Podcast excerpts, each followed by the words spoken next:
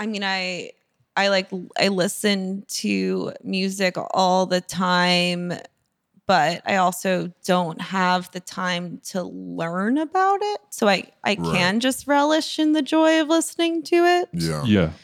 And not know anything about the history behind it and enjoy it. Right. Yeah. Which is you think is a good thing? I think it's a good thing. Yeah, I think it is. And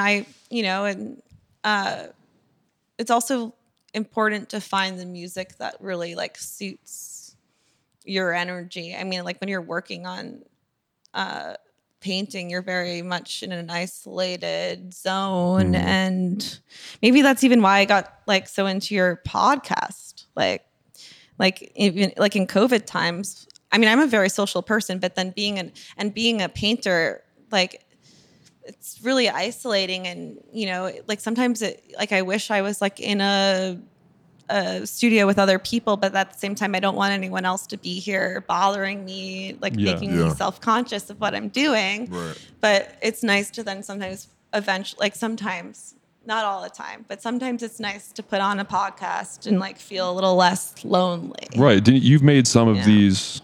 Yeah, I've definitely worked on some of these. With these very two voices in the background. We'll work out whatever percentages. Yeah. I also, don't always have pockets on me, right? Mm-hmm. And I'll put my phone in the elastic of my pants. I'll take phone calls, whatever. I'm constantly somehow muting myself because it's in my elastic pants or whatever. The other day, the craziest thing happened. I accidentally ordered Tommy's. I ordered chili fries from Tommy's, and somehow it submitted the order, and it was, I looked at my phone to see what time it was, and I realized that there was a Tommy's order being delivered to me.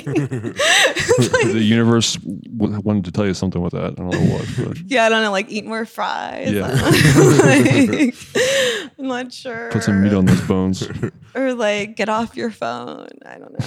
Well, how do you feel about that thing that we're talking about? Because, well, to give you a little background, I have two shows. I don't know if I answered the question. No. I'm just kind of curious because I was really thinking about it last night. Because I've had two shows, art shows that I've went to that kind of changed my life, and I don't know if it's super basic of me that they were that impactful. And it's which ones? It's to me, it's almost I'll bring them up, but it's almost someone seeing Mulholland Drive for the first time when they're 30 and being right. That was sick. But that's because popular things are popular because they're better than other things. So it's there's a reason that the sickest shit is the sickest shit. I saw Chamberlain. There's also the secret shit that, Yeah, there's the secret shit that influences the best shit of all time, but the best shit is still the best shit. But I just thought I was am I basic?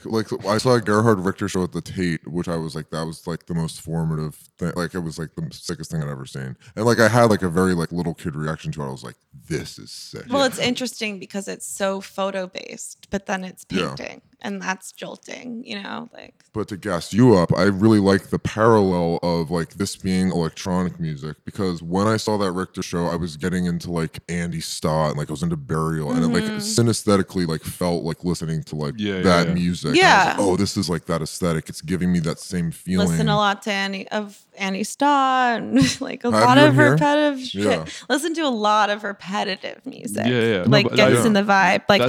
Le Raleze Deni actually listened to it so much, and then we don't have the fans on now, and we don't have the purifier on now. But something about if you're listening to that on repeat for hours. There was one night where I really tripped myself out because I turned the music off, but because the fans and the purifier were still going, my brain was continuing the sound. No, the sound of and I thought I was going crazy. Really I was extreme. am I becoming schiz? No, if you sit and listen to a fan worried, or my favorite is just in random public spaces, a random public bathroom. There'll be some weird hum sound in the background. Yeah, if you listen to it for a second, you pick up on weird rhythms. Image, but audio. Yeah. We're finally back. This time with the pop star of painting, Lucy Bull herself. A long time coming, and our first off-location pod in Los Angeles. We stop by her studio. We talk about her upcoming show at Frieze London. We talk about the sound of fans. We talk about Celsius, and we go the fuck in, as always. And if you want to see the video, accompanied by a never-before-seen Lucy Bull painting from her studio, go to patreon.com/TheIonPack, and you already know. Patreon!